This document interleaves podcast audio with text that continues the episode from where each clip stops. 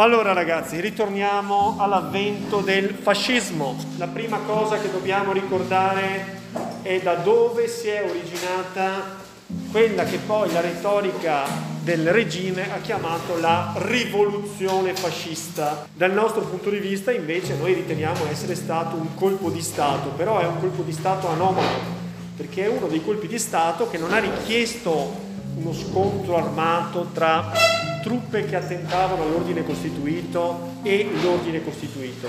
Come mai non c'è stato uno scontro armato?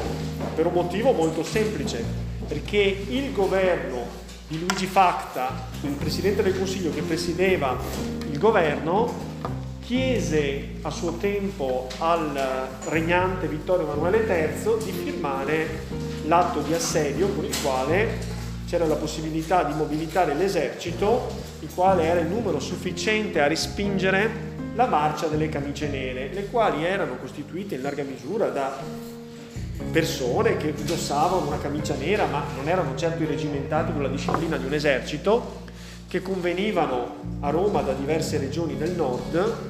Sappiamo tutti che Mussolini si ritrovava a Milano in quel momento perché aveva organizzato pubblicamente, in particolare l'ultimo raduno fascista piazza del plebiscito a Napoli aveva chiamato a raduno tutte le camicie nere fasciste che avevano animato nei mesi precedenti lo squadrismo fascista, quello squadrismo che abbiamo visto in atto contro le sedi dei partiti socialisti, le sedi dei partiti popolari, cioè cattolici, le sedi locali delle sezioni del lavoro, i giornali, organi del partito socialista, del partito cattolico, Insomma, avevano dimostrato di voler menare le mani, di riportare l'Italia sotto il controllo.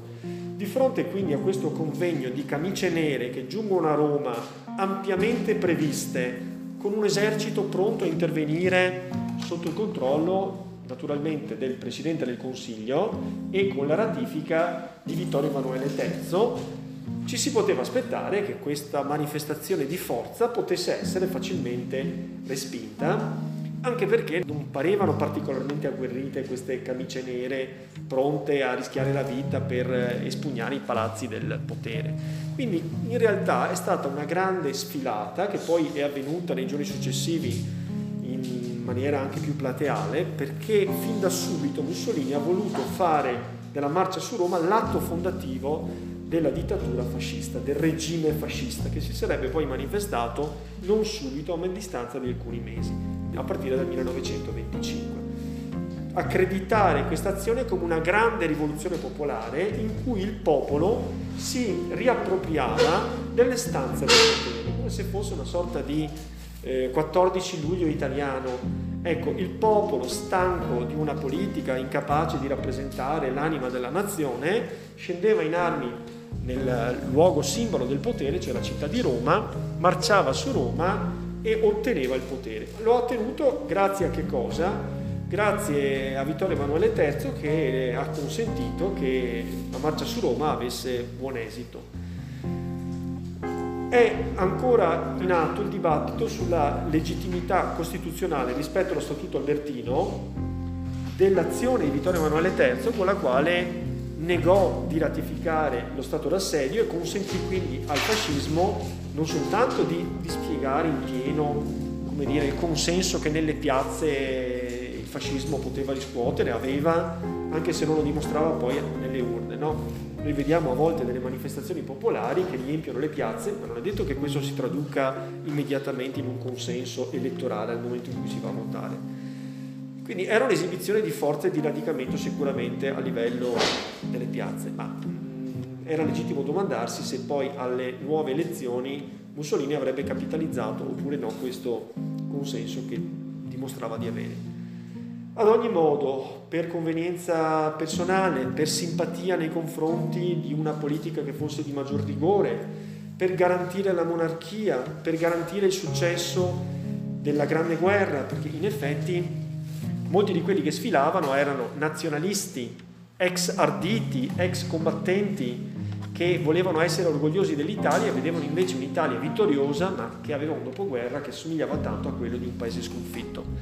Ad ogni modo Vittorio Emanuele III pensò di non controfirmare, quindi si assunse una grossa responsabilità.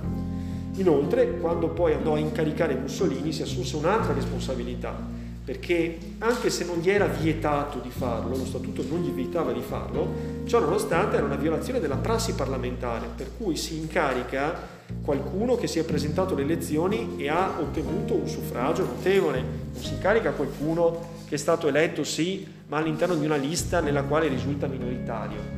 Quindi l'azione di Vittorio Emanuele III è stata sicuramente molto compromettente. Poi forse c'erano anche delle questioni dinastiche interne, si temeva che un altro esponente della famiglia del re potesse fargli da concorrente al trono.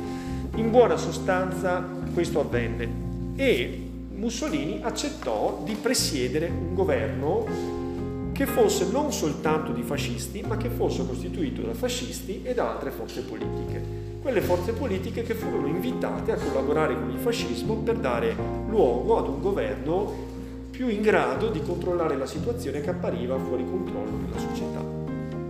Chi aderì a questo governo di Mussolini? Aderirono alcuni esponenti reazionari del Partito Popolare, i conservatori, alcuni liberali, i quali appunto pensavano in questa maniera di poter utilizzare il fascismo per fare il lavoro sporco di controllare il paese, ma contemporaneamente di istituzionalizzarlo, di moderarlo, appunto cercando di circondarlo di persone ragionevoli che avevano un orientamento moderato, ma contemporaneamente non pensavano alla dittatura, a un'interruzione della storia liberale d'Italia. Comunque sia, Mussolini diventa il presidente del Consiglio dei Ministri, Teoricamente tutto questo ha ancora le vesti di un fatto costituzionale. Il re si rende conto che la politica è troppo lontana dai cittadini, i cittadini sfilando per le vie della città di Roma hanno dimostrato di volere Mussolini, il re accontenta il popolo. Sembrerebbe essere questo lo schema.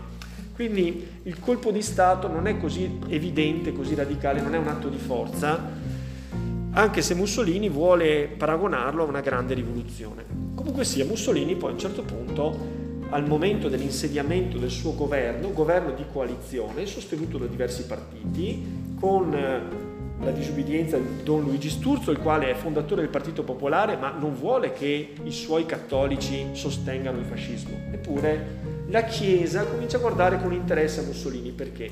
Perché Mussolini, lasciata da parte la polemica anticlericale del 19, già ha cominciato, da quando è entrato in Parlamento, a strizzare l'occhio alla Chiesa sostenendo alcune battaglie che sono tipicamente cattoliche e che culmineranno nel 29 con il concordato con la Chiesa che renderà obbligatoria l'istruzione religiosa in Italia, che insomma chiuderà ecco, il contenzioso che si era aperto con lo Stato liberale.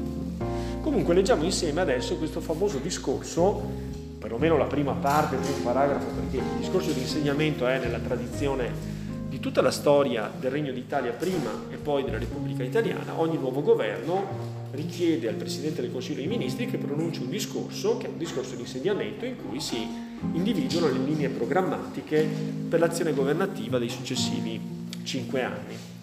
E Benito Mussolini fa esattamente la stessa cosa, sa benissimo che il suo partito fascista non ha avuto la benedizione delle urne, ma si sa che in Italia ci sono tanti modi per arrivare al potere e non è detto che si arrivi sempre attraverso un consenso popolare. Come vedrete possiamo riconoscere in questo discorso un atteggiamento già sferzante, antidemocratico, di svilimento della centralità del Parlamento, e di pura violenza fascista, una violenza che in questo momento rimane puramente verbale, ma che in seguito diventerà una violenza anche fisica nei confronti dell'opposizione. Leggiamolo insieme. Signori, quello che io compio oggi in questa aula è un atto di formale deferenza verso di voi e per il quale non vi chiedo nessun attestato di speciale riconoscenza.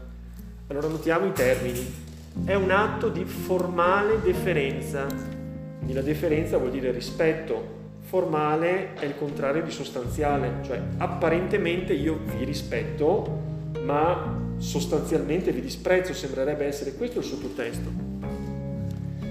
E per il quale non vi chiedo nessun attestato di speciale riconoscenza, cioè non voglio avere nessun legame con voi, neanche il legame per cui voi mi siete riconoscenti, quindi in qualche maniera io comincio ad essere legato a voi da una specie di rispetto secondario. Da molti, anzi da troppi anni, le crisi di governo erano poste e risolte dalla Camera attraverso più o meno tortuose manovre ed agguati, tanto che una crisi veniva regolarmente qualificata come un assalto ed il Ministero rappresentato da una traballante diligenza postale.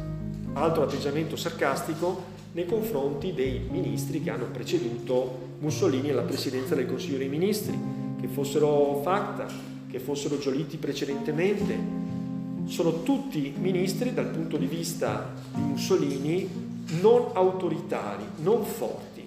I loro governi erano traballanti e a ogni piè sospinto il governo entrava in crisi e questa crisi veniva risolta non attraverso delle consultazioni popolari in cui il popolo desse un chiaro mandato, ma attraverso delle logiche parlamentari per cui si riformava una nuova maggioranza, che è una cosa che noi conosciamo bene perché abbiamo votato ormai molti anni fa, ma nel frattempo i governi che si sono succeduti sono stati tutti diversi, ce ne sono stati almeno tre se ricordo bene, questi governi si sono formati in Parlamento e sono stati in molti casi dei governi timidi. Adesso questo ultimo non mi pare molto timido sinceramente, però qui si parla di governi traballanti come una diligenza postale e suscettibili di assalti continui, anche ricordiamoci la logica del trasformismo, per cui si compravendono i deputati in Parlamento promettendo o riforme di un certo tipo o non riforme di un certo tipo, oppure addirittura con la corruzione spicciola e quindi i governi traballano e sono pavidi, non sono capaci di una scelta coraggiosa, di una visione. Ora è accaduto per la seconda volta, nel volgere di un decennio, che il popolo italiano, nella sua parte migliore, ha scavalcato un ministero e si è dato un governo al di fuori, al di sopra e contro ogni designazione del Parlamento. Ecco, vedete, la retorica di Mussolini è la seguente. Il governo fascista è il governo che corrisponde alla vera volontà popolare.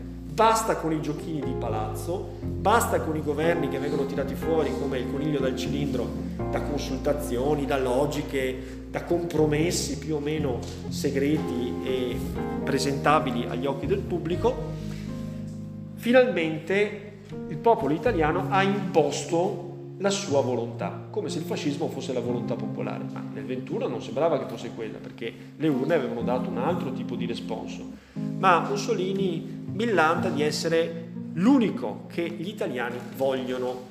Lo vogliono perché vedono in lui il simbolo della vittoria. Infatti Mussolini si approprierà della Grande Guerra facendone il grande simbolo del fascismo. Essere orgogliosi del grande sacrificio degli italiani, sarà il fascismo che costruirà monumenti a tutti i caduti della Prima Guerra Mondiale, ossari, sacrari militari, proprio per epicizzare la Grande Guerra Mondiale come il momento veramente fondativo, rifondativo dell'Italia, non più risorgimento nel quale Mussolini naturalmente si riconosce pienamente perché gli arditi della Grande Guerra sono quelli che diciamo hanno rinnovato le gesta garibaldine degli anni 59-60, ecco, dal suo punto di vista.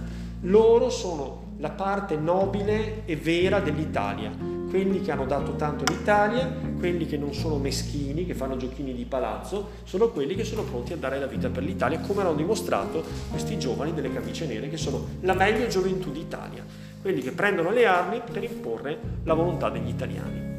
Ecco, qui parla appunto della seconda volta nel volgere di un decennio, qui probabilmente sta facendo riferimento all'entrata in guerra da parte dell'Italia nella Grande Guerra, cioè i partiti pavidi e codardi, vigliacchi, volevano che l'Italia se ne rimanesse fuori, dimenticando i fratelli che si trovavano nelle terre irredente, gli italiani si sono ribellati, ricordiamoci le radiose giornate di maggio, in cui D'Annunzio già a partire dallo scoglio di Quarto aveva infiammato le piazze per fare pressione in maniera tale che il governo Parlamento ratificassero il patto di Londra, e cioè l'ingresso in guerra dell'Italia.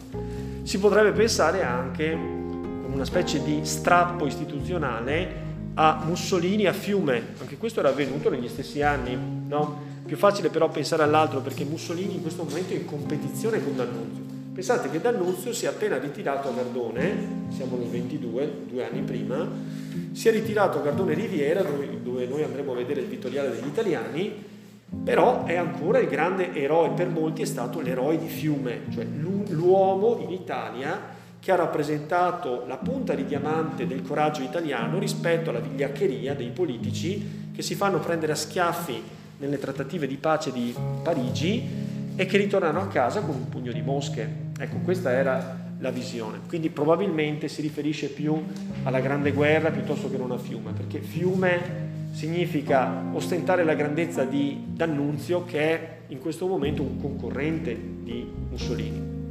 Infatti molti pensano che Vittorio Emanuele III va bene, può aver accettato le camicie nere, ma potrebbe decidere di incaricare a formare il nuovo governo, non Mussolini, D'Annunzio. Sarebbe più logico, perché è un uomo che come dire, è più colto, che sicuramente ha dato lustro e gloria all'Italia, perché comunque è stato un grande combattente nella Grande Guerra, mi si pensa anche a D'Annunzio. E D'Annunzio aspetta, crede che prima o poi arriveranno a lui, daranno a lui l'incarico di formare il governo, invece questo non accade, accade che invece ci va Mussolini. Il decennio di cui vi parlo sta fra il maggio del 15 e l'ottobre del 22. Lascio ai melanconici zelatori del supercostituzionalismo il compito di dissertare più o meno lamentosamente su ciò. Io affermo che la rivoluzione ha i suoi diritti, cioè lasciamo questi dottori, questi professori, questi esperti di ragionare se è stato giusto, se è stato legittimo, se è stato legale il modo in cui il fascismo ha preso il potere. Chi se ne importa? Noi siamo la volontà della nazione, noi rappresentiamo il vero popolo italiano, quello che ha lottato, sofferto e vinto a Vittorio Veneto e siamo qua per guidare questo paese in maniera assai più decisa, con una maggior lungimiranza, con una maggior chiarezza e soprattutto con un grande orgoglio nazionale, perché il fascismo si basa sul nazionalismo, si basa sull'orgoglio identitario. Quindi voi, diciamo, malinconici zelatori del supercostituzionalismo, voi che siete degli esperti giuristi, continuate a parlare tra voi, blaterate a vuoto, no? belate tra voi lamentosamente, io intanto governo. Aggiungo, perché ognuno lo sappia, che io sono qui per difendere e potenziare al massimo grado la rivoluzione delle camicie nere, inserendola intimamente come forza di sviluppo, di progresso e di equilibrio nella storia della nazione. Cioè Mussolini dice attenzione che le camicie nere sono il nostro punto di riferimento. L'Italia è questa, è orgogliosa, è istintiva, è anche violenta, ma questa violenza è la vitalità dell'Italia. Quindi io sono qui non soltanto perché rappresento le camicie nere, ma per fare in maniera che gli italiani tutti diventino delle camicie nere, tutti come i migliori, i più generosi, i più forti tra i nostri soldati, di cui dobbiamo essere fieri. Mi sono rifiutato di stravincere e potevo stravincere. E come avrebbe stravinto? Facendo un governo di soli fascisti, solo fascisti al governo. Ha accettato invece un governo misto. Mi sono imposto dei limiti mi sono detto che la migliore saggezza è quella che non ci abbandona dopo la vittoria. Con 300.000 giovani armati di tutto punto, decisi a tutto e quasi misticamente pronti ad un mio ordine, io potevo castigare tutti coloro che hanno diffamato e tentato di infangare il fascismo.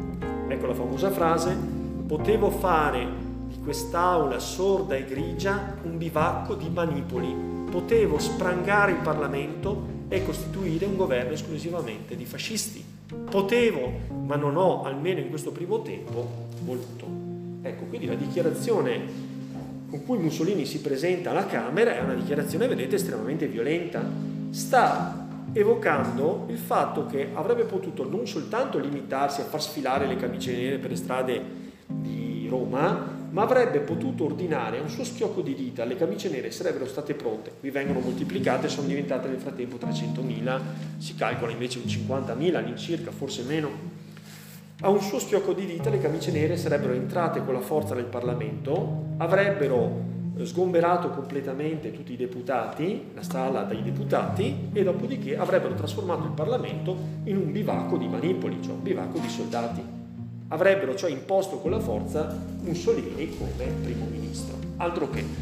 Quindi fondamentalmente Mussolini si accredita qui come moderato rispetto a quello che avrebbe potuto fare. Non è certo moderato nelle sue parole, perché sta prendendo a schiaffi i deputati. Sta dicendo loro siete inutili, non valete niente, io sono qui, mi presento davanti a voi e faccio un discorso, ma non pensiate che per me, ai miei occhi, voi valiate qualcosa, non valete nulla.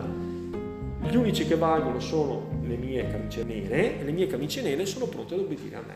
Fine. Questa è l'Italia migliore e la mia azione di governo andrà nel senso di moltiplicare le camicie nere, in maniera che gli italiani capiscano qual è il nuovo orientamento, che è quello legato alla grandezza dell'Italia, alla forza dell'Italia, all'orgoglio di essere italiani, questi sono tutti giovani e sono la miglior parte dell'Italia.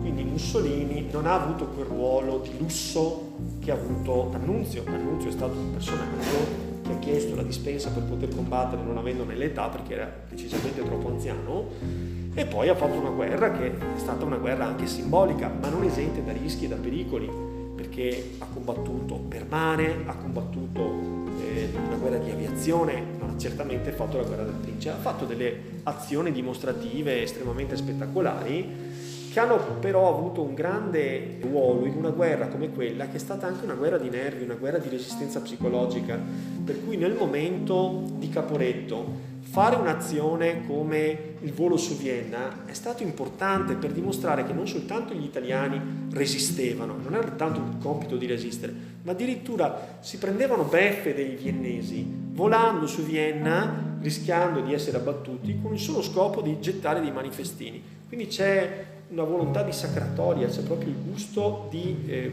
prendersi gioco dei nemici. Ecco, questo elemento non va sottovalutato. Infatti D'Annunzio è stato visto come un mito da, eh, dagli italiani che combattevano in quel momento. Chiaro che poi il contadino che combatte in trincea si rende anche conto di che pantano sia la guerra e la fatica, la sofferenza anche psicologica della guerra. Quindi la guerra non si vince come fa D'Annunzio, questo sicuramente però era importante perché c'era anche una questione simbolica, c'era anche appunto una questione di nervi, il fronte interno lo sappiamo benissimo. Bene, allora adesso che abbiamo licenziato il discorso del bivacco dei manipoli, diciamo che parlare di biennio moderato per gli anni 23-24 suona un po' strano perché Mussolini ha preannunciato un governo invece dalle idee chiare, dalla prospettiva netta, cui l'Italia deve riconoscersi un governo autoritario che riporterà l'ordine con la forza e con l'autorità, insomma l'autorità del governo stesso, andiamo a vedere che cosa fa Mussolini in questi due anni di governo di coalizione, in cui il governo riceve bene o male la fiducia del Parlamento. Perché? Perché parte dei partiti liberali ha sostenuto il ministero di Mussolini, il quale d'altro canto godeva della fiducia del re, per cui in qualche maniera se il re indica la figura di Mussolini come quella adeguata a guidare un governo, partiti in qualche maniera ci stanno, cioè il raffronto con i nostri tempi è chiaro. Noi abbiamo avuto un Presidente della Repubblica, Mattarella, che nel momento di difficoltà, di una crisi di governo, nel pieno di una pandemia, nel pieno di un disastro di bilancio dello Stato, perché la pandemia ha comportato indebitamento, abbiamo preso 30 punti di rapporto debito-PIL nel giro di un paio d'anni, dipendiamo fortissimamente dai fondi che ci vengono concessi dall'Europa, cioè essenzialmente dalla Germania, e dunque era necessario avere un governo importante o un Presidente del Consiglio che fosse autorevole, non un governo ballerino che dovesse ogni volta cercare la fiducia in Parlamento è stato identificato Mario Draghi, Mario Draghi è arrivato in Parlamento e ha ricevuto subito la fiducia di molti partiti. Come si spiega? Si spiega con la pressione anche dell'autorità del capo dello Stato, che è il Presidente della Repubblica, il quale ha scelto lui, lo ha fatto naturalmente a ragion veduta, figura super partes di grande profilo istituzionale, internazionale, di grande credibilità, però voglio dire, non è, che, non è che Vittorio Emanuele III, che ha scelto Mussolini, non esercitasse una moral suasion molto simile evidente che se il re si fida di Mussolini, i partiti, qualcuno non ci sta, eh, però altri ci stanno a sostenerlo. Allora, quali sono le riforme importanti che Mussolini mette in campo tra il 23 e il 24? Andiamo a elencarle brevemente perché il tempo ormai viene meno. Intanto cominciamo col dire che Mussolini non scioglie le camicie nere, anzi le istituzionalizza. Non c'è più soltanto l'esercito regio, ma c'è una milizia fascista che viene istituzionalizzata. Per cui durante questo famoso biennio moderato, in realtà le violenze fasciste continuano ad esistere e se prima erano sopportate, tollerate, ci si voltava un po' dall'altra parte durante i governi liberali del primo dopoguerra, è chiaro che con Mussolini al potere le violenze fasciste hanno la libertà di dispiegarsi in tutte le loro forme molteplici. Ma comunque le due riforme che Mussolini aggredisce sono essenzialmente la riforma della scuola e la riforma della legge elettorale. Allora forse possiamo prendere in considerazione prima la riforma elettorale. Intanto vedete, questo è un manifesto elettorale del fascismo quando si presenterà alle elezioni, perché prima o poi alle elezioni bisogna pure andare e le elezioni si terranno nel 1924. Vedete? La libertà di cui si godeva in Italia, ecco, prima dell'avvento del governo fascista, vedete tumulti, scioperi, comizi, occupazioni, eccetera, quella di cui gode l'Italia. In questi due anni in cui c'è stato il governo del fascismo, vedete, l'Italia ha espulso dando un calcio nel sedere tutti quanti i sindacati, le opposizioni, le contestazioni, le occupazioni, gli scioperi ed è diventata compatta, unitaria e risponde perfettamente ai comandi del Duce.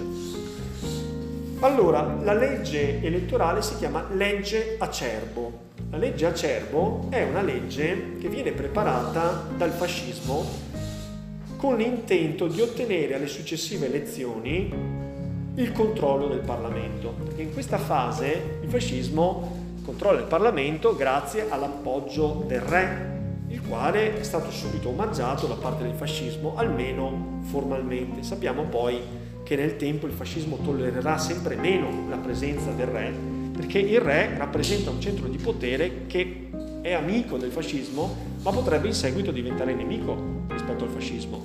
E infatti nel 1943 sarà proprio il re a destituire Mussolini e praticamente a farlo arrestare. Comunque sia, arriviamo alla legge Acerbo. La legge Acerbo ha questo significato, ottenere una grande vittoria elettorale da parte del partito fascista che gli consegni le chiavi del Parlamento, cioè un controllo totale sul Parlamento. Qual è la via elettorale per arrivare a questo risultato? La via elettorale è stata pensata nel attribuire un premio di maggioranza al partito o alla lista di partiti che si presenta unitariamente sotto un'unica etichetta che ottenesse almeno il 25% dei suffragi. Praticamente se fosse scattata questa eventualità, questa situazione, cioè se un partito avesse ottenuto il 25% dei suffragi, con la legge Acerbo avrebbe goduto di un, si dice, di un premio di maggioranza. Questo premio di maggioranza avrebbe portato la rappresentanza nella Camera al 65% dei deputati. Praticamente un partito che prendesse il 25% più un voto alle elezioni, che si sarebbero tenute il 24%, avrebbe controllato ampiamente la Camera, controllandone i due terzi. I due terzi dei deputati sarebbero stati di quel partito o di quella coalizione di partiti. E l'opposizione? L'opposizione si sarebbe spartita proporzionalmente un terzo dei seggi parlamentari rimanenti. Allora, questa legge Acerbo, perché è una legge autoritaria. È una legge autoritaria perché è una legge che finisce per deformare la volontà popolare. Precedentemente alla legge Acerbo vigeva una legge totalmente proporzionale. Cosa significa? Significa che il partito che prendeva il 30% dei suffragi alle urne poteva occupare il 30% dei seggi in Parlamento, quindi non era una forza di maggioranza, doveva allearsi con altre forze fino a quando non avevano la capacità di controllare almeno il 50% più uno dei deputati. Ecco. Invece con la legge Acerbo avviene una grande deformazione del potere perché il partito che ha nei suffragi un voto su quattro, il 25%, è una quota, se ci pensate, che è raggiungibile anche da alcuni partiti oggi dell'arco parlamentare. I partiti più quotati possono aspirare ad avere il 25%. Ebbene, un partito che avesse il 25% dei voti praticamente poteva dettare leggi in Parlamento perché avrebbe controllato due terzi del Parlamento, il che significa che il governo propone e il Parlamento approva una specie di catena di montaggio che non prevede alcuna forma di dibattito. Perché? Perché l'opposizione, che potrebbe per assurdo, se ci pensate, essere la maggioranza, facciamo il caso di un partito che prenda il 30% dei voti. Secondo la legge Cervo prende un premio di maggioranza che lo porta al 65%, ok? Come se due italiani su tre avessero votato quel partito, invece non è così. In realtà, se un partito prende il 30%, vuol dire che il 70% degli italiani hanno votato un altro partito. Però in Parlamento la rappresentanza viene deformata al punto che quella che era una minoranza nel paese diventa una maggioranza nel Parlamento. Quindi la legge Acerbo aveva il potere di consolidare il partito fascista in maniera tale che si potesse presentare da solo sapendo di poter ottenere, dopo due anni di governo di Mussolini dopo le violenze delle squadracce fasciste che erano libere di pascolare per l'Italia, il potere appunto di ricevere almeno il 25% dei suffragi e con quello controllare la Camera, in maniera tale che qualunque riforma proposta dal fascismo sarebbe stata approvata regolarmente dalla Camera.